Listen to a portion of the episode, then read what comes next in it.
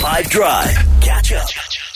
It's MimiWeb, red flags on five. Okay, so they follow a bunch of thirst trappy kind of accounts on Insta. Or let's just say they like a lot of, evidently, because, you know, a lot of people will do it. I think it's an awesome thing if you've got your account and you're feeling confident and you're looking good and you do something that's a little bit more revealing than usual, but it's like they make damn sure that they like all of the content that anyone has ever posted that's even vaguely like that.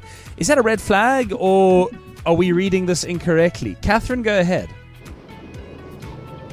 Thirst traps are terrible. It's such a turn off. It's so narcissistic. I hate them. I'm oh, no, so I cringy. I don't think that they have to be narcissistic necessarily, but I'm talking about it like if someone. So I mean, that's, you know what the topic here is, like if someone goes out of their way to like a lot of that kind of stuff on Insta and they're with somebody, with they're with a partner, is that a a red flag or not necessarily? Catch up from some of the best moments from the five drive team by going to five F M's catch up page on the five F M app or five F M dot co dot za.